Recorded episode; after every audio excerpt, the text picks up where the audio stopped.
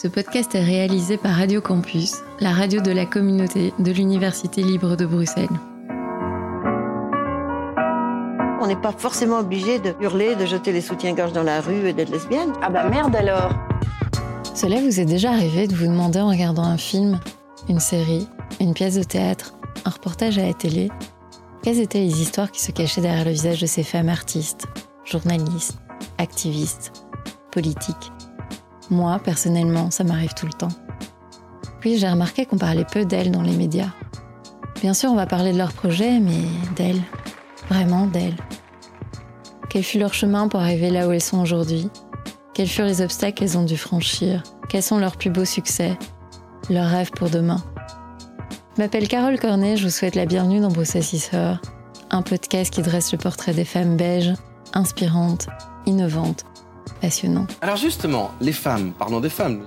La vie des femmes est faite de beaucoup d'autres choses que l'amour des hommes. Rappelez-vous qu'avant, moi, j'aurais été brûlée comme une sorcière. Oui, bien sûr qu'en moyenne, les idiotes s'appelaient davantage. Surtout celles qui font semblant d'être idiotes. Ma folie intérieure que personne ne comprend. Même pour moi, c'est le néant. Ces pensées m'empêchent de vivre le moment.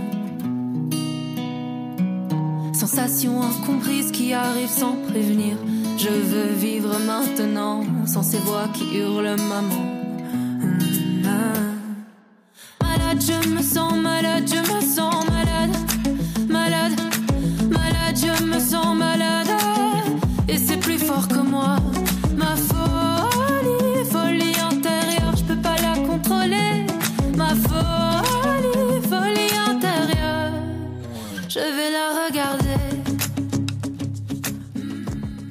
Mayana Choba, vous êtes autrice, compositrice, interprète. La première fois que je vous ai vue, entendue, c'était au concert de Soul à la tricoterie, où vous faisiez la première partie. Vous avez littéralement enthousiasmé la salle par votre talent, votre voix, et aussi votre énergie très solaire. Et quand Saul est arrivé sur scène, il a dit en plaisantant Je suis la deuxième partie de Mayana Choba, ce qui a fait rire tout le monde. Aujourd'hui, vous êtes de retour avec un nouveau single, L'appel du loup, et au printemps, votre album sortira. Mayana Choba, bonjour et merci d'être là. Hello, bonjour, merci beaucoup pour l'invitation, ça fait vraiment plaisir. Ben, je suis ravie. Alors, comment décrirez-vous votre musique à quelqu'un qui ne l'aurait jamais entendu? Ben, C'est de la pop francophone organique. Organique pour le côté euh, très joué des instruments, pop pour le côté populaire, voilà, la musique pop qu'on a l'habitude d'entendre, et puis euh, francophone, parce que je chante euh, en français, pas comme je faisais avant en français et en turc. Ouais, on y reviendra. Ouais. alors, j'ai lu sur vos réseaux sociaux, d'ailleurs, qui sont très bien, que vous aviez fait 250 concerts. Oui, Ce chiffre m'a paru là, énorme. Ouais, c'est c'est beaucoup quand même. Ben, c'est 250, mais presque même vers les 300, mais éparpillé sur 6 ans, donc c'est pas comme si c'était en un an. Après, euh, oui, oui, j'apprends à être de plus en plus fière de moi. J'avais tendance avant à être très, très euh, dure avec moi-même et, et, insatisfaite. Et maintenant, je me dis, ben voilà, regarde ce que t'as fait. Il faut être fier de soi et, et, pas toujours se dire, il faut faire toujours plus, toujours mieux. euh. Donc, sur les 6 dernières années, effectivement, il y a eu quelques centaines de concerts, oui. Ouais, c'est. Enfin, ce chiffre m'a vraiment interpellée. je me suis dit waouh. Est-ce qu'on a toujours le track après 250 concerts? Alors ça dépend euh, du, du, lieu évidemment. La dernière fois que j'étais quand même vachement un peu stressée, c'était justement pour euh, une des premières parties de Soul. Il me semble que c'était à l'abbaye de Villers-la-Ville et au Réflecteur aussi. Alors comme je connais mon set pour les concerts euh, entre guillemets plus plus petits, j'ai pas trop le track à part pour ces événements-là. Et à mon avis, la prochaine fois que j'aurai bien le track, ce sera pour la release, euh, pour la release partie, parce que ce sera beaucoup de nouveautés euh, et beaucoup, beaucoup d'enthousiasme, évidemment. Oui, qui aura lieu d'ailleurs euh, au mois d'avril, le ouais, 12 avril. Le 12 avril, tout à fait. Après ma folie intérieure qui a séduit pas mal de radios en Belgique, euh, ce nouveau titre, L'appel du loup, vient de sortir. Alors on, on va en, en, discuter plus longuement après, mais comment vivez-vous ces périodes de promotion qui sont quand même relativement intenses? Ouais, ouais, bah, c'est super intéressant parce que parce que voilà, il n'y a rien à faire. Il y a une part de moi, enfin euh, ouais, l'ego qui a vraiment besoin de reconnaissance et de regarder ce que j'ai fait et, un peu ce truc de avoir envie de plus de reconnaissance, mais pas pour euh, la reconnaissance en, elle-même, c'est parce que moi, je pense que j'ai associé la lumière que les médias mettaient sur euh, ma musique, j'ai associé ça au fait de pouvoir faire des concerts, parce que pour pouvoir euh, faire des salles et faire des concerts, ce qui est vraiment ce qui me fait vibrer et ce que j'ai envie de faire, il n'y a rien à faire. Le, projet doit être un petit peu connu de certaines personnes pour que les gens viennent en concert. Sinon, les gens, s'ils connaissent pas le projet, ils viendront pas forcément en concert comme avant où les gens allaient découvrir des artistes en concert. Maintenant, ça, ça se fait vraiment beaucoup, beaucoup moins.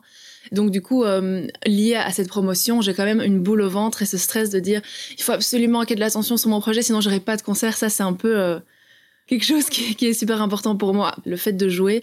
Mais il faut vraiment que j'apprenne à lâcher prise et à ne pas mettre trop cette ascension euh, maladive parfois sur le nombre de j'aime et le nombre de streams que j'ai parce que c'est vraiment pas bon pour ma santé du tout.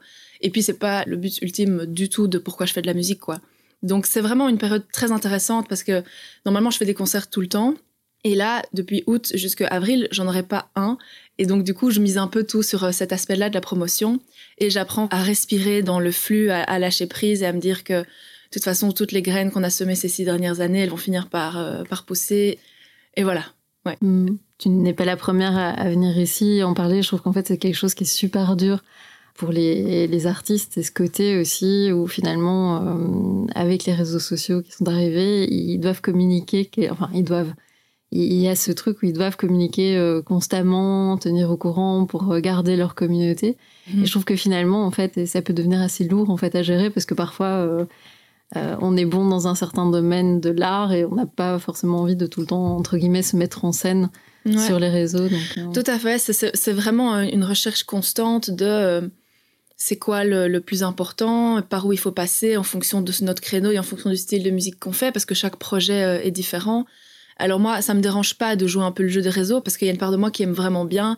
J'aime beaucoup suivre d'autres artistes, suivre aussi le mode de vie de d'autres personnes. Et du coup, euh, ça me fait plaisir de partager un peu de mon mode de vie, voilà, le yoga, les chevaux qui font partie de mon quotidien. Après, c'est vrai que oui, oui, on s'y perd facilement et on perd euh, ce qui est vraiment important, quoi. Ouais. mhm. En tout cas, vos réseaux sont très bien. Il y a Merci, beaucoup ça de- fait vraiment plaisir du coup. Il y a beaucoup de petites vidéos, on vous voit euh, dans la nature, qui est d'ailleurs un élément qui re- revient assez souvent, mais on en parlera, donc je vous conseille, euh, chers auditeurs, de suivre les réseaux sociaux de Mayenne et Sheba. Alors comme ces deux singles qui sont sortis racontent quand même des choses assez personnelles, je pensais que c'est quand même assez important de, de les mettre, en tout cas dans l'ordre chronologique de comment ils arrivent dans votre vie.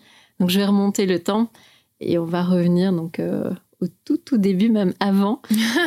Vous avez quand même un héritage familial, je trouve hyper intéressant. Votre grand-mère écrivait des poèmes. Euh, votre maman a été quatre fois championne nationale euh, en équitation. Ouais, ouais, tout à fait. Il y, a, il y a quand même une transmission comme ça, euh, parce que vous adorez les chevaux. Mhm, mhm. Les poèmes de votre grand-mère ont servi dans, dans, dans une chanson. Enfin, vous Ouais, les ouais. avez repris. Tout à fait. C'est un chouette héritage. Comment vous le vivez Enfin, Ah, bah, c'est vrai que j'ai beaucoup, beaucoup de, de richesses des deux côtés, évidemment, hein, autant du côté de mon père que, que de ma mère.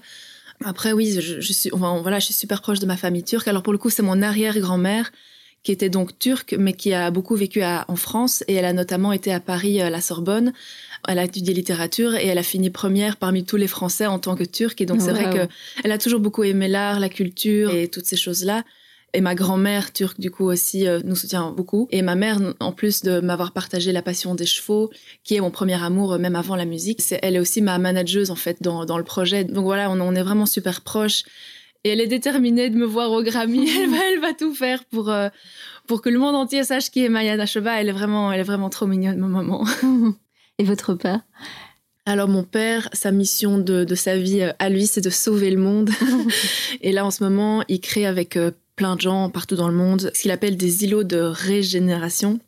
Et l'idée, c'est de trouver des terrains où il y a des hectares, où il y a moyen de faire des îlots un peu de, de magie, où les gens travaillent tous ensemble avec la nature pour produire de l'énergie, pour pouvoir vivre euh, un maximum en autosuffisance et euh, pas sortir du système, mais en tout cas euh, essayer d'être plus en harmonie avec euh, la nature, quoi. Ouais, C'est génial. Donc ce côté de nature. Ouais, ouais, très... qui- Oui, la, nat- la nature est très, très, très présente, Ah. ouais.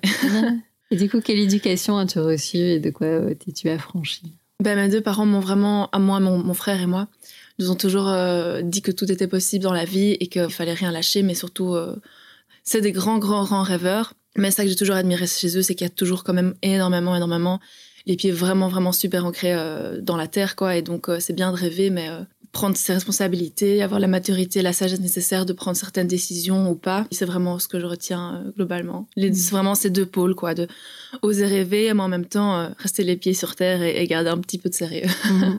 J'ai entendu que tu as commencé le piano à 6 ans. Mhm. C'est jeune. C'est venu comment c'est les musiques? Mais justement, de nouveau, mes parents qui voulaient euh, que mon frère et moi, on, est, on fasse toujours un sport et un art. Donc moi, c'était l'équitation, évidemment, le coup de cœur dès le début. J'ai fait un peu de danse aussi, qui mêlait du coup le sport et l'art. Et comme musique, ben, en fait, j'ai commencé même à, 4 ou 5 ans, j'ai fait un an de, de violon que j'ai pas trop accroché. Et puis à 6 ans, j'ai commencé le piano. Et, euh, et en fait, j'apprenais des chansons avec des petites paroles et j'arrivais pas à chanter et à jouer le piano en même temps. en fait, je me suis rendu compte que je préférais chanter. Et donc à 10 ans, j'ai lâché le piano pour commencer les cours de chant. Et euh, il y avait du djembé aussi, genre. Oui, aussi, ça, ça a été, euh, oui, bah oui, avant mes 10 ans et quand j'étais ado aussi, j'ai fait des cours de, percussion. Euh, c'est vrai que oui, j'ai un peu touché à tout, j'aime bien. et quel souvenir as-tu à l'époque quand tu chantais? Qu'est-ce que ça te procurait J'étais super timide. J'ai vraiment commencé à oser chanter sur scène à partir de 13-14 ans sans avoir honte de moi parce que vraiment avant c'était une ouais je sais pas pourquoi maintenant en, le disant je sais pas pourquoi j'avais cette honte est-ce que c'est parce que ça exprime une part de moi qui est tellement tellement personnelle ou parce que je me disais mais qui suis-je pour chanter avoir de l'attention comme ça? Je sais pas du tout mais en tout cas j'étais super super timide ouais. 13-14 ans pour recommencer des scènes c'est jeune. Oui quand, je dis des, non quand je dis des scènes c'est oser chanter devant des gens. Euh, après, à 10 ans, j'ai fait le petit concert de fin d'année là de l'école euh, de l'école de musique, mais j'étais super flippée. Du coup, oui, la scène, je dirais vers 15-16 ans, le cabaret de l'école, le carnaval de l'école, et puis euh, voilà, un peu plus vers 17 ans après. Hmm. Tu décides de faire à Annecy l'école Music Academy Internationale et tu découvres la chanson française. Alors pourquoi avoir choisi cette école? Oui, c'est à, Nancy. voilà. Euh, oui, la MAI, la Musique Académie Internationale. en fait, j'avais envie de tenter de faire de la musique après Mareto. Et voilà, les écoles à Londres, c'est tout de suite plusieurs années et beaucoup plus cher et plus loin. Et du coup, ben, je me suis trouvé cette école et je me suis dit, ben, c'est super parce qu'on avait euh, une semaine de break tous les deux mois et donc je pouvais rentrer euh, à la maison pour. Enfin, j'étais pas trop loin de chez moi. Et c'était un an, c'était pas trop long. C'est une école qui était vraiment centrée sur le fait d'essayer de nous former pour qu'on soit le plus autonome possible en sortant de l'école, parce que c'est vrai que quand on va dans une école de musique, on apprend la musique, mais le métier, ça s'apprend sur le terrain, mmh. quoi. Et donc, j'aimais bien l'idée que ce soit un an et qu'après, j'aille vraiment sur le terrain parce que je peux faire 4-5 ans et oui, peut-être que je connaîtrais plein de trucs sur la musique, mais j'avais envie de garder quand même ma, sensibilité euh, personnelle et pas, entre guillemets, de ressembler à d'autres personnes qui auraient fait exactement les mêmes études et qu'on soit tous, entre guillemets, un peu formatés. Je dis pas que c'est le cas partout, hein, mais en tout cas, pour moi, je me voyais pas commencer à faire du solfège et des grosses, grosses études euh, trop lourdes. Et alors, que retiens-tu de cette expérience à Nancy? Bah, c'était ouais, complètement dingue. Franchement, je pense que c'était encore jusqu'à maintenant euh, la plus belle année de ma vie parce que moi qui ai toujours vécu à la campagne et qui adore la campagne, là je me suis retrouvée en ville à pouvoir euh, me déplacer à pied partout, pas devoir appeler ma mère pour m'amener quelque part. Et oui, en fait, le plus fou pour moi, c'était d'être entourée de musiciens et de, de chanteuses et chanteurs et de me dire je suis plus euh, le petit mouton noir euh, à l'école euh, qui chante dans les couloirs. Je me rappelle ma prof d'histoire me disait Maya on chante pas dans les couloirs quand j'étais en cinquième réto et voilà déjà en quatrième je savais que je voulais aller dans cette école donc j'ai attendu trois ans tous les jours je rêvais de cette école. Oui, c'était complètement incroyable pour moi de me dire que le vendredi matin, j'ai cours de rock, le lundi matin, c'est piano, qu'on avait des morceaux à préparer et que nos devoirs, c'était ça, c'était préparer des morceaux et les jouer devant les profs. C'était, génial, ouais.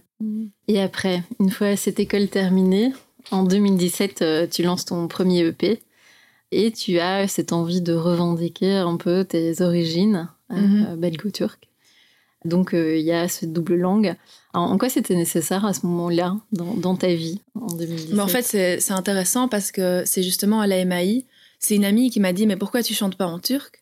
Et je le sentais pas forcément. J'avais pas envie de, faire de chanter en turc parce que je parle pas la langue couramment et parfaitement. Et je me disais, ben, voilà, quand je chante des chansons, j'ai envie de comprendre complètement ce que je dis. Et en fait, un des profs, Bruno Berberes, qui est un directeur de casting assez euh, connu en France pour tout ce qui est The Voice, les comédies musicales, etc., il a vu mon prénom écrit en entier, qui est Marie Yasmine. Et donc, euh, en Turquie, on m'appelle Yasemin. Et en fait, euh, quand j'avais 14 ans, mes amis ont trouvé que Marie Yasmine, c'était trop long et m'ont appelé Maya. Donc, le Ma de Marie et le Ya de Yasmine. Et j'ai dit, ah, c'est bien, ce sera stylé comme nom de scène. et du coup, oui, il, a vu Marie Yasmine et m'a dit, il m'a demandé euh, quelles étaient mes origines. Il dit turc, il me dit, ah, est-ce que tu chantes en turc et t'aurais pas envie de préparer un truc en turc pour la prochaine fois? Et j'ai dit, bah, je vais jouer le jeu, pourquoi pas? J'ai demandé à ma mère de, traduire de rajouter parce que j'avais pas envie de chanter une chanson entièrement en turc et donc je chantais à l'époque une chanson de la grande Sophie les pouvoirs de la tentation et j'ai rajouté un couplet en, turc un peu un peu à l'arrache comme ça dedans. Et oui ça donnait le truc de français turc et en fait euh, en fait j'aimais bien quoi. Et à ce moment-là je me sentais plus complète à chanter dans ces deux langues même si je parle pas couramment, couramment turc. Et en fait, je me sentais, oui, plus complète. Et je pense qu'une certaine manière, je me sentais aussi plus spéciale parce qu'il n'y a pas beaucoup de gens qui chantent en français et en turc. Et donc, la partie euh, égotique de moi me sentait euh, plus unique et plus spéciale. Et donc, j'étais très contente de chanter dans ces deux langues parce que c'est aussi sincèrement une langue que, que j'aime vraiment, quoi. Tu retournes encore de temps en temps en Turquie euh, Oui, oui. Bah, c'est vrai que jusqu'à mes 17-18 ans, on allait quatre fois par an. Puis un peu moins. Maintenant, c'est ma grand-mère qui vient parfois en Belgique. Et parfois, elle, justement, dans un mois, elle va à Paris parce qu'elle adore cette ville et du coup, on va la rejoindre à Paris. On va passer euh, deux, trois jours à Paris ensemble. Mais donc, euh, je retourne en Turquie, mais euh, moins qu'avant. Mhm. Donc, en 2017, ce premier EP, alors comment il se fait? Ouais, ben justement, à la MAI, j'ai rencontré un guitariste belge qui s'appelle Gaëtan Trezeni. Quand on est rentré en Belgique, on s'est dit, oui, viens, vas-y, on fait des concerts et tout, ça va être trop bien. et j'ai fait aussi en parallèle une école de musique à Memil. Et là, il y a un des profs, Piwi Le Mans, qui m'a proposé d'être mon manager et de m'aider vraiment et de me soutenir dans ce projet. Donc, j'avais Gaëtan à la guitare, Piwi le percussionniste. Et c'est vraiment grâce à lui, grâce à Piwi, que j'ai commencé vraiment dans le milieu de la musique. C'est lui qui m'a mis un pied dans ce milieu. Il faisait le booking, le management, il, il composait, il écrivait aussi, parce que je savais pas écrire en fait.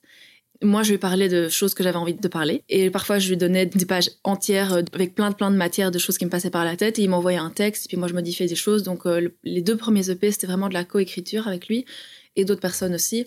Et oui, donc on a fait un Kiss Kiss Bank Bank pour pouvoir produire ce premier EP qui s'appelle Ma vie Bonjouk. C'est le petit bijou, euh, l'œil, qui, qui, chasse les mauvaises ondes et les mauvais œils, qui est souvent en Turquie. Et je me disais, pour commencer ma carrière, un petit Ma vie Bonjouk avec moi, ça me fera du bien. Oui, ça c'était le premier EP, c'était une super aventure parce que c'était mes premières scènes. Ouais, pour moi c'était un rêve qui se réalisait, c'était assez, assez incroyable. Premier clip aussi. Hein? Ouais, ouais, tout à fait, avec ma jument, ma petite jument dans, dans, mon premier clip avec mes cheveux longs. Justement, euh, après euh, ce EP, il y a euh, comme une envie de vouloir passer à autre chose. vous changez de look. Enfin, tu changes de look, tu changes de nom. Maya devient Maya Nashoba. Ouais, tout à fait. Qu'est-ce qui motive ce, ce désir de changement? Ben, Le changement de look, euh, il y a plusieurs choses. Il y a une raison un peu euh, émotionnelle, psychologique du fait de j'avais besoin de changer, besoin de passer à autre chose, comme si j'avais l'impression que je portais quelque chose sur mes épaules sur ma tête que j'avais besoin de laisser derrière moi. Et puis d'un point de vue plus euh, corporel ou, ou, scientifique, en fait, j'avais j'ai une sorte de, je sais pas si c'est une calvitie féminine, je sais pas, mais en tout cas, je perdais mes cheveux et à travers mes cheveux longs, ça se voyait. Et en vrai, moi, je m'en fichais un peu, mais voilà, c'est juste que ma mèche, elle se mettait pas comme je voulais. Enfin bref, je me suis dit, j'en ai marre de mes cheveux, je vais les raser. Et en fait, je suis super contente euh, d'avoir euh, fait ce choix. J'étais chez le coiffeur, même si c'est juste la tondeuse, j'aurais pu le faire chez moi. Mais ma mère m'a dit, va quand même chez le coiffeur, je sais pas, peut-être qu'il y a un truc spécial à faire. Et quand je suis sortie de là, que je sentais pour la première fois de ma vie le vent sur mon crâne, c'était une sensation absolument incroyable. Puis Maya Nashoba, en fait, euh, Maya, il y a beaucoup, beaucoup, beaucoup d'artistes qui s'appellent comme ça. Et euh, quand j'ai mis mon deuxième EP en ligne, il s'est mis sur euh, le compte d'une autre artiste qui s'appelle Maya. ça, c'était compliqué. Et, et puis aussi, bah, c'était pas trouvable, en fait. Parce que quand on tapait Maya mm. sur les réseaux, il y avait Maya et la Belle, il y avait les Maya et les, les Aztèques, il y avait un magasin de vêtements qui s'appelle Maya. Donc on s'est dit, ok, c'est pas assez unique. Et donc je me suis dit, comment je vais pouvoir utiliser cette opportunité de changement de nom pour aller encore plus dans ce que j'ai envie d'exprimer et qu'il y ait du sens. Et tout de suite, je me suis dit, OK, comment on dit loup en amérindien? C'est le premier truc qui m'est venu. Après, j'ai pas que regardé à ça, j'ai regardé d'autres mots en amérindien qui me parlaient, tout ce qui est soleil, nature, rivière, eau, tout ça. Le loup, c'était Nashoba et je trouvais que ça sonnait bien. J'ai dormi avec un petit peu, deux, trois semaines et je sentais que c'était juste. Et voilà comment Maya est devenue Maya Nashoba. Et qu'est-ce qui vous passionnait dans le côté amérindien? Le côté proche de la nature, respect de la nature, respect de soi aussi, respect de son propre corps.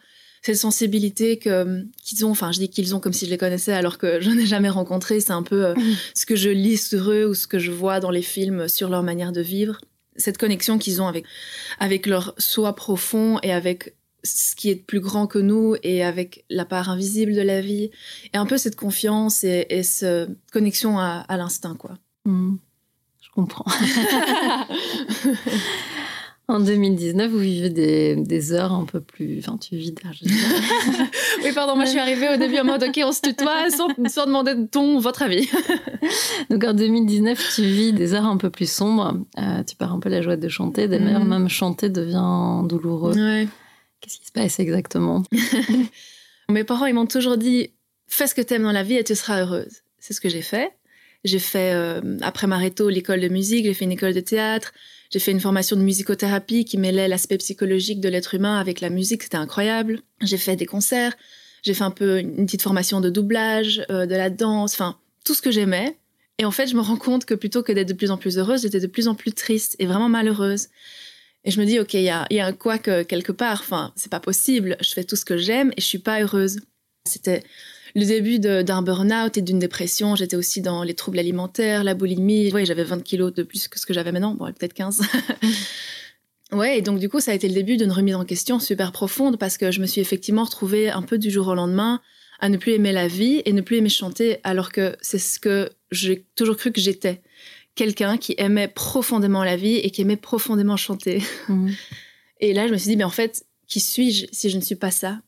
Enfin voilà, ça a été très très profond, très intense. J'ai enchaîné plein de thérapies. J'étais euh, déterminée à, me sauver moi-même, quoi. Évidemment, mes parents étaient toujours dans, un soutien euh, inconditionnel. J'étais chez ma mère à ce moment-là et je passais mes journées sur le canapé. Putain. non, mais j'ai envie d'en parler. Bien sûr, c'est derrière moi tout ça, mais c'est juste que quand j'y repense, il y a cette sensation qui revient. euh, il y a une distance avec parce que je sais que c'est fini et, euh, et je sais que si ça revient un jour, maintenant j'ai les outils et j'ai vraiment confiance que, que je sais que je suis plus forte.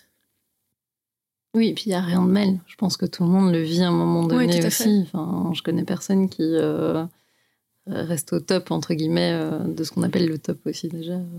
Oui, oui, c'est ça. Et du Mm. coup, c'est OK de pas être bien, ça c'est la première chose. Et puis, ça arrive à tout le monde, comme tu dis. C'est juste que quand j'y repense, ça, c'était tellement profond, ça revient. C'était, oui, c'était une profondeur énorme.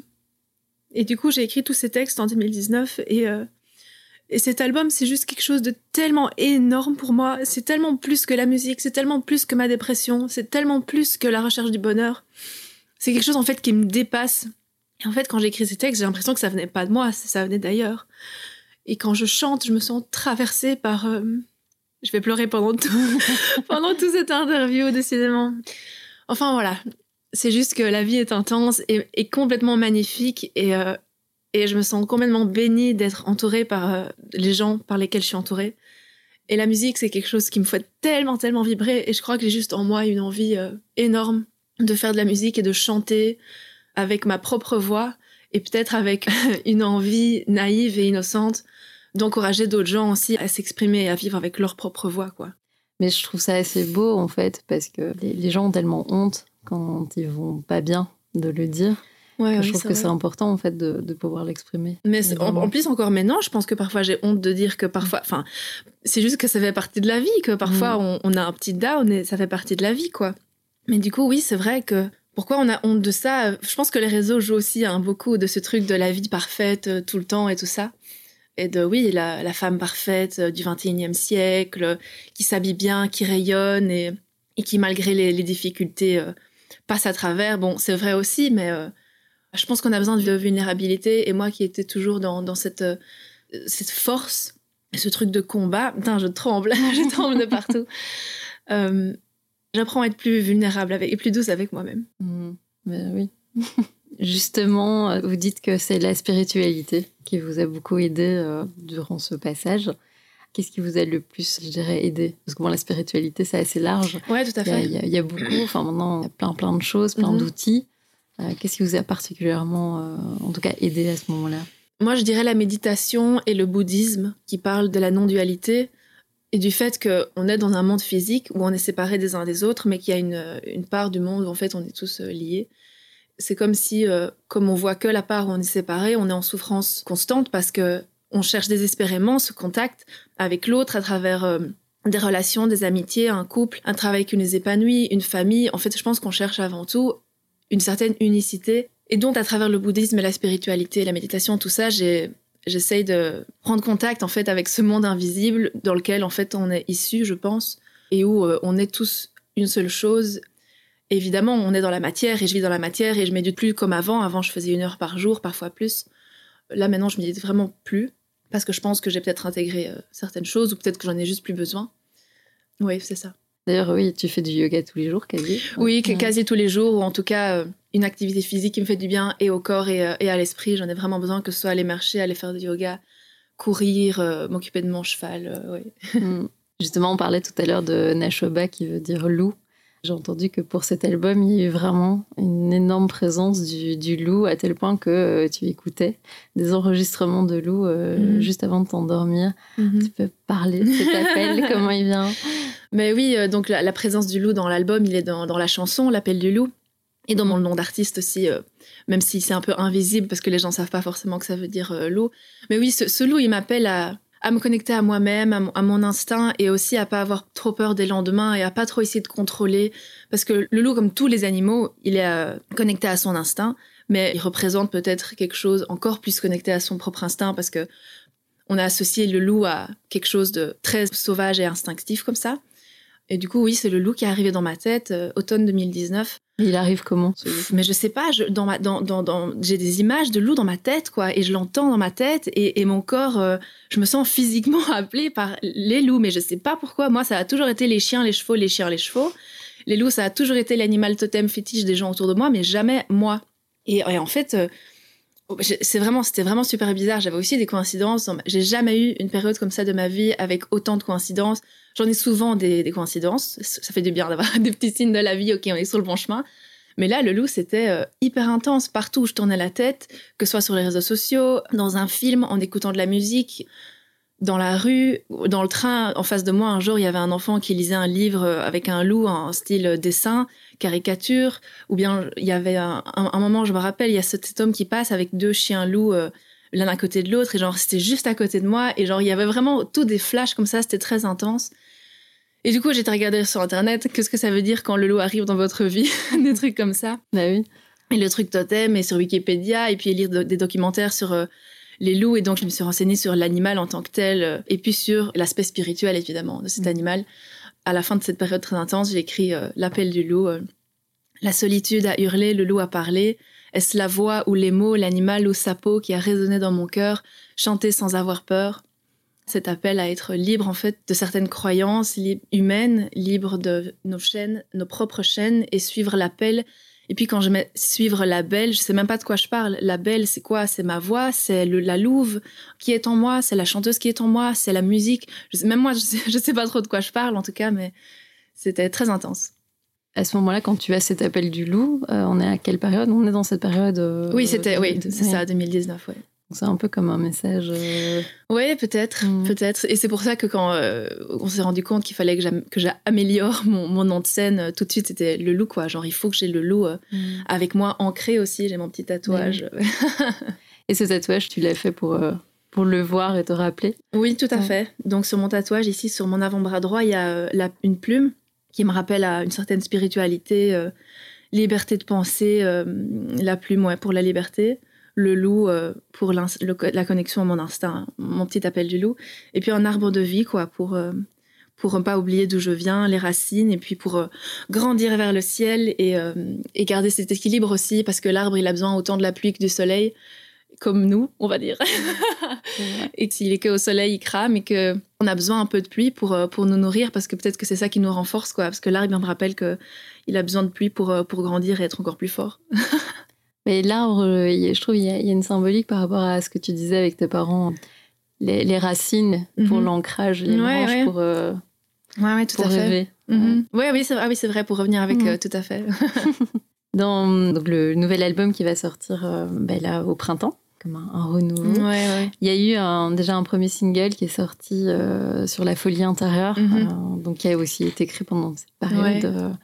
Euh, je sais pas comment on peut l'appeler la période. Mais en fait, peu- c'est ça, bah, c'est une dépression, mais c'est juste que j'essaie de pas trop utiliser ce mot parce que c'est un mot vachement lourd et, euh, et c'est pas ce que j'ai envie qu'il transparaisse de mon projet parce que c'est vraiment derrière et euh, En tout cas, les deux Voilà. singles euh, sont hyper positifs en fait. Mais Euh, oui, c'est ça. Et c'est, c'est- alors évidemment, si on, enfin, à part ma folie intérieure, c'est, je pense que c'est le seul titre qui est un peu dark parce que je répète souvent euh, que je me sens malade. Voilà, mais ça fait partie de une part de moi. Mhm.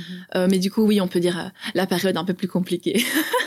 D'ailleurs, les paroles, c'est malade, je me sens malade, ma folie intérieure, je ne peux pas la combler, je vais l'apprivoiser. ouais, je ne peux pas la contrôler et je ne peux pas euh, la dominer, mais Mhm. je vais l'apprivoiser et je vais la regarder euh, pour ce qu'elle est, quoi. Tout à fait. Et donc, dans cette chanson, vous parlez de votre folie intérieure, c'est de votre mental. qui Ah, c'est un peu tout, ouais. C'est autant le mental avec les pensées, les nuages, et autant les émotions. Les émotions que, que parfois euh, on se sent comme on sent et parfois même nous-mêmes on ne sait pas pourquoi on se sent comme ça. Et euh, il y a des trucs qui nous dépassent en fait. Je pense que le corps humain c'est c'est quelque chose absolument incroyable et complètement magique. Et euh, il y a des choses qu'on comprend pas. Et en fait c'est vraiment se lâcher prise d'accepter de ne pas comprendre et de voir les choses pour ce qu'elles sont et apprendre à vivre avec plutôt que d'essayer de les comprendre et d'essayer de les contrôler ou d'essayer de de dire je veux que ce soit comme ça et pas autrement. Juste en fait c'est là et c'est comme ça et en fait c'est pas grave quoi Mhm. Oui, puis je, enfin, je trouve qu'on a tous un moment, un mental qui fonctionne énormément et Ouais, qui bien nous sûr. tire vers le bas. Et, tout à fait. et je pense que c'est c'est pas forcément, en tout cas moi, mon interprétation, c'est pas forcément euh, parce qu'on est dans une dépression ou euh, Oui. un passage un peu à vide. je Oui, pense oui, qu'on a tous au quotidien un mental qui, euh, qui fonctionne très très fort. Ouais, au point de nous rendre Mhm. malades parfois, enfin, enfin les, les insomnies, quand le, le cerveau fonctionne alors qu'en fait Ouais. t'es vraiment crevé, tu vois. Et tu te dis, mais, mais ça, ça, ça s'arrête pas en fait. Et Mhm. effectivement, on a tout ça. Alors là, pour le coup, évidemment, en 2019, pour moi, c'était un peu plus intense. Mais, mais ça arrive à, à n'importe quel être humain, je pense. Ah bah, tout le monde. Voilà. Je crois qu'il y a d'ailleurs rien de pire, c'est effectivement la nuit où euh, on pense à plein de trucs et on se Ah dit, mais pourquoi est-ce que je pense à ça quoi? Mais oui, oui, oui, oui, c'est c'est vraiment. Après, c'est une machine aussi incroyable, le mental. Quand on y pense, je sais pas qui l'a inventé, mais. L'univers. ouais, bah oui. Mais en tout cas, c'est sûr que ce mental nous, enfin, quand même tendance à nous tirer vers, euh, vers le bas. quoi. Euh, et alors, cet album qui sortira au printemps. euh, et alors, Oui, est-ce qu'il y a ce petit encore des singles qui sont prévus? C'est- Ouais, donc d'ici euh, mars, donc l'album est prévu pour mars. Mhm. D'ici euh, d'ici ce mois-là, euh, il y a deux singles prévus encore. Voilà, je- un peu plus, ouais. Euh, oui, bah oui, oui, je vais en parler. Euh, ce qui sort en novembre, ça parle de ma voix, justement, dans ce chemin à trouver et découvrir ma propre voix, V-O-I-E et V-O-I-X. Je suis passée par la perte d'envie de chanter et ne plus avoir de joie en chantant. Et en plus, en ayant des douleurs aussi physiquement. Ça s'est expliqué comment ces douleurs? Parce qu'on on l'a évoqué, mais. euh, Mais en fait, euh, c'était au niveau des muscles autour des cordes vocales, au niveau du larynx et de la gorge et du cou. En fait, c'était super serré. Enfin, j'arrivais parfois plus à parler après mes concerts. Donc, en fait, je chantais euh, tant bien que mal. Et puis après, euh, quand j'allais voir les gens, je me sentais un peu éteinte parce que j'arrivais pas à parler aux gens vraiment comme j'avais envie parce que j'avais vraiment mal à la voix. J'avais tout donné pendant le concert. Et puis après, je, je parlais bonjour, merci beaucoup, comme Mhm. ça. Voilà, je sentais que c'était pas moi, quoi. Donc oui, à travers ce, ce chemin de recherche de voix, donc il y a eu le côté la joie avec le chant et la douleur avec le chant, et aussi la recherche de ce que j'ai envie de faire avec ma voix. Donc en fait, je voulais chanter comme Jessie J, comme euh, Whitney Houston. J'adore ces, ces grandes voix, ça m'a toujours fait vibrer d'une manière euh, assez dingue. Et, euh, et je voulais chanter comme elle, en fait. Mais du coup, en voulant être comme quelqu'un d'autre, on n'est pas soi-même. Et ma voix m'a dit, écoute, tu veux faire comme quelqu'un d'autre, ben alors je t'empêche de chanter, quoi. Parce qu'à un moment, moi, je suis là comme je suis, accepte-moi comme je suis, quoi. Ça a été ce chemin-là, et c'est vrai que j'ai été voir beaucoup de profs de chant qui m'ont tous amené quelque chose de différent, un angle différent, que ce soit euh, technique ou émotionnel. Ce qui m'a vraiment sauvée au niveau de la voix, en parallèle du travail euh, psychologique et thérapeutique, on va dire, de accepter ma voix telle qu'elle est et, l'embrasser vraiment. C'est euh, une approche du chant qui s'appelle Estil, qui aborde le chant par euh, l'anatomie en fait et scientifiquement. Ça m'a révolutionné, ça m'a sauvé ma voix et, ça me passionne incroyablement. C'est quelque chose de génial. C'est un outil vraiment euh, super. En fait, maintenant, je suis consciente des muscles qui changent en fait la couleur de son que je produis et je comprends vraiment mon instrument. Parce que les profs de chant, souvent, c'est assez abstrait. C'est fait un son plus rond, plus soufflé, plus chaleureux, plus au loin, plus à l'horizon. Je pense que ça peut aider. Moi, ça m'a beaucoup aidé aussi, tous ces conseils-là.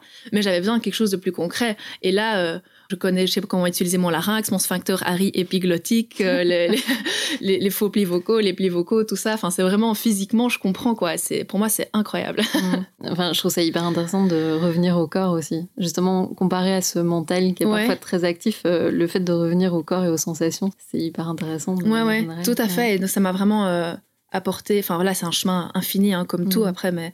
Mais je suis vraiment au début de cette euh, découverte de Estil. Et du coup, effectivement, c'est vraiment apprendre à dissocier, en fait, des muscles dont j'avais pas conscience, quoi, dans mon cou. Mm. Et du coup, oui, c'est vraiment tout à fait dans le corps, quoi. Il y a des trucs que je savais pas que je savais faire. J'avais jamais utilisé ces muscles-là de ma vie consciemment, en tout cas. Et maintenant, je le fais consciemment. Et, et du coup, je sais faire des choses avec ma voix que je savais pas faire avant du tout, quoi. Donc oui, j'allais dire la fin de ce combat avec ma voix, mais j'ai pas envie d'utiliser le mot combat, et puis c'est jamais la fin. c'est toujours une, une constante évolution, mais en tout cas, je sors vraiment la tête de l'eau concernant euh, ma voix, vraiment. ouais. Mm. Et donc une chanson donc sur cette voix perdue retrouvée. Tout à fait, donc c'est une chanson qui aborde cette recherche, ce désir de trouver. J'ai envie de dire le titre, j'ai envie d'en parler plus, mais je vais laisser ça pour euh, plus tard. pour la surprise. voilà. Comme ça, on est obligé de te suivre Voilà, sur les réseaux exactement. Et le deuxième alors, avant le- la sortie. aussi. Et le deuxième, ça c'est euh, un titre, euh, je pense que c'est le coup de cœur de toute l'équipe. C'est euh, plus une balade, un slow, qui porte le nom de l'album. Et c'est un peu, on va dire, le summum de la recherche de qui suis-je. on va dire ça comme ça. Donc en fait, les 13 titres de l'album, c'est une part de moi. Et les 13 titres, oui, ils représentent un bout de la recherche. Ma folie intérieure, c'était la recherche, enfin, accepter qui je suis avec mes émotions et mes pensées. L'appel du loup, c'est vers mon instinct. Ici, la recherche de la voix. Et ce morceau-là, le quatrième qui sortira avant mars, c'est vraiment le summum de qui suis-je. voilà. Bon, hâte d'entendre ça. On l'a aussi un peu évoqué euh, dans tes clips, il y a toujours la nature, un élément très présent, et aussi la danse. Je suis, Ouais, c'est vrai. je suis assez impressionnée parce que, en fait, à un moment, je me suis dit, mais elle, a dû faire des cours de danse. En tout cas, je trouve que ça sent quand on regarde que tu danses hyper bien, en fait. Oh bah ça fait super plaisir justement. Moi je me sens pas, je me considère pas danseuse, mais c'est vrai que j'adore euh, la danse et j'adore bouger, j'adore le mouvement et vraiment bouger le corps euh, avec la musique. Et puis quand on danse, quand on est dans un certain mouvement, que ce soit la marche ou le yoga ou, ou quelques formes de mouvement, oui, on est vraiment en connexion avec notre corps, notre corps physique qui est aussi une machine incroyable. J'en parlais aussi tout à l'heure. euh. Oui, mais écoute, ça fait super plaisir. euh, merci beaucoup. Euh, oui, j'aime beaucoup le mouvement et c'est pour ça que je suis contente aussi euh, de, de m'entourer de musiciens pour euh, la tournée de cet album. Ouais, depuis le confinement, je suis toute seule avec ma guitare. C'était un choix aussi parce que je me cachais un peu avant, je me cachais derrière mes musiciens. Et puis quand j'étais toute seule, j'étais un peu perdue et donc je me dis ok, je vais jouer vraiment que toute seule pendant 2-3 ans, ce que j'ai fait Euh, quand tu dis toute seule, euh, c'est. avec ma guitare sur scène, mais comme à la tricoterie, oui, oui, oui, comme voilà. comme j'ai fait avant Soul, parce que j'avais besoin un peu de prendre mes marques et pas me cacher derrière mes musiciens et, et si je bégaye et s'il y a un moment bizarre, ben voilà que je suis toute seule et, et je que je me mette un peu en difficulté, quoi, pour apprendre. Et du coup, euh, comme j'étais derrière ma guitare, je pouvais pas bouger, forcément. Et donc là, je suis très contente de retrouver un peu euh, une liberté de mouvement sur scène. J'aurai toujours ma guitare, évidemment, sur, que, sur certains morceaux. Mais euh, ça va être différent. Je sens que je vais m'envoler avec ce musicien incroyable qui m'entoureront et j'ai vraiment trop hâte. C'est le 12 avril à la ferme du Biérot. ça va vraiment être une soirée exceptionnelle, en tout cas pour moi. D'ailleurs, on n'en a pas parlé de, des membres du projet, je les appelle comme ça. Il y a Nicolas Skyley, François Capel et euh, Johan Barra, Ouais, ouais. ton compagnon. Johan, il a bah, une place importante dans ma vie, évidemment, mais dans le projet euh, Mhm. aussi. euh, c'est vrai que il a composé les morceaux, il fait les guitares euh, en studio, il fera la guitare sur scène, forcément. Et il s'occupe aussi de tout le visuel euh, du projet. Ça, c'est une fameuse aventure ensemble euh, parce qu'il n'est pas suivi de formation. Il a juste euh, toujours été passionné. Il a toujours fait les affiches de ses premiers groupes il y a 20 ans, les photos de ses groupes musiciens amis. Il a fait quelques clips pour des amis aussi. Mais donc là, il a, ouais, ouais, il fait tous les clips. euh, et, euh, et le visuel, les photos et tout. Donc c'est c'est super chouette de faire ça euh, tous ensemble. Et co- comment vous vous êtes tous rencontrés? Nico et Francky qui seront à la basse et à la batterie, eux, ils sont copains depuis euh, 20 ans et ils ont joué ensemble quand ils étaient adolescents. Johan a fait euh, une école de musique avec Nicolas Caillet il y a aussi euh, quelques années. Du coup, eux, ils sont amis depuis longtemps. Et moi, j'ai joué avec Francky. Oui, donc François, c'est Francky. Euh, j'ai joué avec lui aussi euh, sur mon deuxième EP. Donc moi, j'ai déjà partagé la scène avec lui. Et Johan, c'était mon prof de guitare quand j'étais adolescente. Et donc, j'avais 15 ans, j'ai- je suis arrivée pour mes, premiers cours et on, était prof-élève, quoi. Et, puis, en fait, j'étais faire mon école de musique en France et quand je suis revenue, on se croisait parce qu'on on avait les mêmes collègues et les mêmes amis. Et en fait, on s'est re- re-rencontrés différemment pendant le confinement. Donc, on s'est mis ensemble en 2020 et euh, évidemment, lui, il me voyait toujours comme une ado. Euh, j'avais mes plaquettes et mes cheveux bouclés. De, quand j'avais 15 ans. Euh, c'est vrai qu'avant 2020, euh, on n'avait jamais imaginé quoi que ce soit parce que, voilà, on a voilà, c'est pas grave, la différence d'âge, il a 13 ans plus que moi, mais c'est juste que moi, dans ma tête, quand j'avais 19 ans, je me posais juste pas la question. Et on était tous les deux surpris par ce qui nous arrivait en 2020. Et en fait, avec ses amis, quand il y avait la bulle de 4 euh, après le gros confinement, le premier gros confinement, il a organisé un concept de faire des concerts en streaming. Donc, on, on- tu un concert, c'est filmé et c'est diffusé sur les réseaux sociaux. Il m'avait proposé de le faire Et c'est ce que j'ai fait. Et euh, il est tombé amoureux de moi quand il m'a vu sur scène parce qu'il m'avait jamais euh, vu chanter avec mes propres chansons. Il m'avait jamais vu en tant qu'artiste. Il est tombé amoureux de moi quand il m'a vu sur scène. Et euh, voilà, de fil en aiguille, tout s'est mis. Et évidemment, on s'est dit, on a toutes les deux la même passion, on fait tous les deux la même chose. Ce serait quand même sympa de travailler ensemble. Et ça n'a pas été facile dès le début parce que moi, j'arrivais pas à lâcher prise sur le contrôle du projet.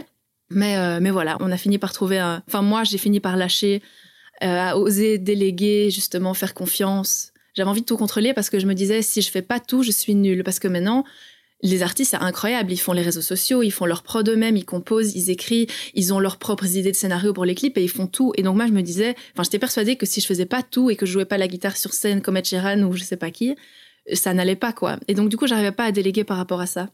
C'est vrai que moi, j'ai composé Ma folie intérieure et L'appel du loup, mais tout le reste, c'est lui. Et si moi, je restais braquée à je veux tout composer, ça n'allait pas euh, aller parce que voilà, il n'y a rien à faire. Au jour d'aujourd'hui, je suis limitée au niveau de la compo. C'est pas mon point fort et donc j'apprends à déléguer à des gens qui sont meilleurs que moi dans leur domaine. Et, euh, donc voilà, j'ai fait les textes, Johan a fait la compo des chansons et on va chez Nico Davel, Mistine Production, pour produire les chansons, la production musicale. Et c'est vrai que ouais, c'est aussi un génie, lui. Euh, la manière dont il, il, orchestre, il produit ses, chansons, dont nous, on a fait juste le texte et, la musique. Enfin voilà, je suis vraiment super contente. C'est vraiment exactement ce que j'avais envie, le, subtil équilibre entre la musique acoustique jouée et en même temps populaire euh, actuelle, quoi. C'est un peu une petite famille. Bah oui, c'est vrai. En plus, Nico aussi, enfin Nico Davel euh, qui fait la musique, c'est aussi un ami depuis 15 ans de, Johan. ils se connaissent super bien, ils ont déjà travaillé ensemble. Et donc, c'est vrai que c'est une énergie euh, super entre amis, quoi. C'est un peu le, le, ouais, le groupe euh, rêvé. Euh. ouais, on a hâte, on a hâte. Et Nicolas, c'était le batteur de Soul aussi. Tout à fait. Et d'ailleurs, comment euh, tu rencontres Soul comment... Mais écoute, c'est mon amie Lucie Valentine qui est artiste, qui est artiste qui vient de la Hulpe qui a aussi un super chouette projet. Elle est à Paris en ce moment. Elle développe son projet un peu en France. On se connaît depuis aussi le début de nos projets en 2017 et on se suit, on se soutient, on s'encourage, on, s'invite, on va se voir en concert et c'est chouette. Et du coup, euh, elle m'a dit, écoute, il y a un événement au château de la Hulpe. Euh, il y aura Saul, est-ce que tu veux venir?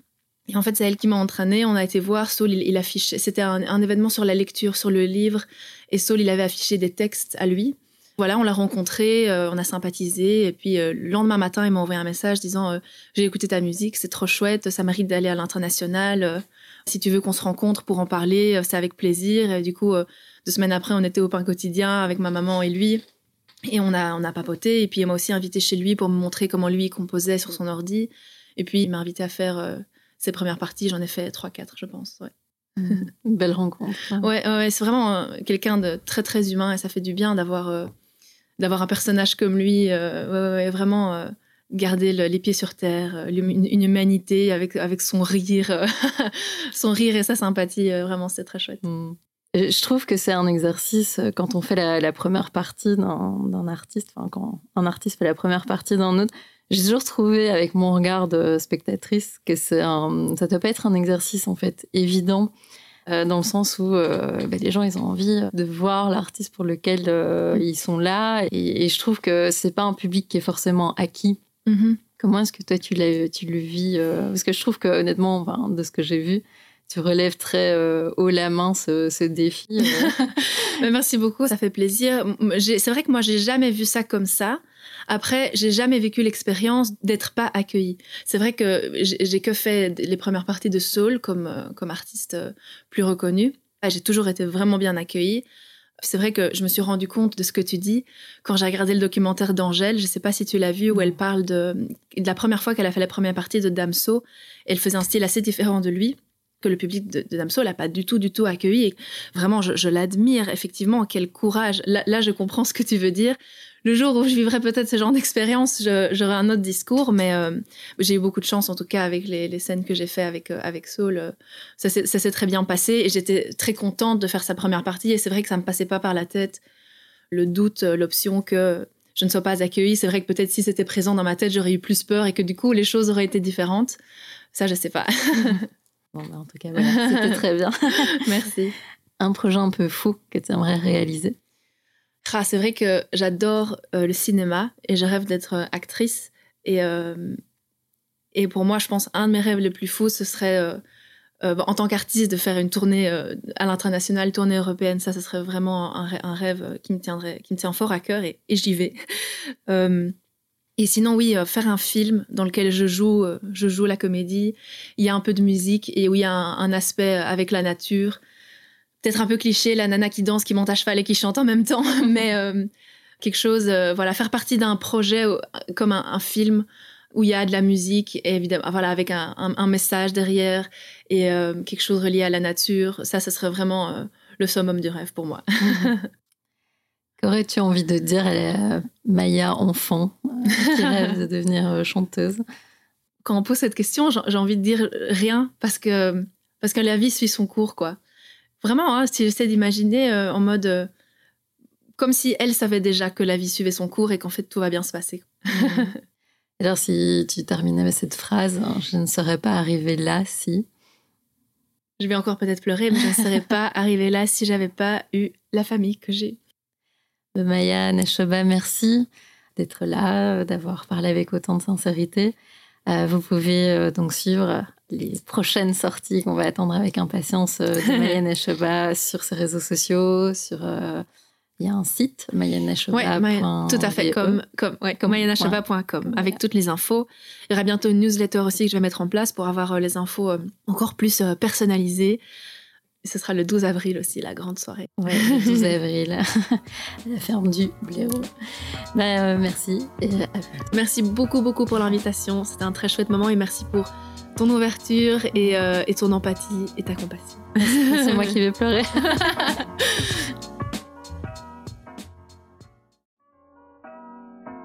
Si cet épisode vous a plu, n'hésitez pas à le partager, à mettre des étoiles sur Apple Podcast et à en parler à votre entourage. Abonnez-vous sur nos réseaux sociaux où nous partagerons les recommandations de nos invités.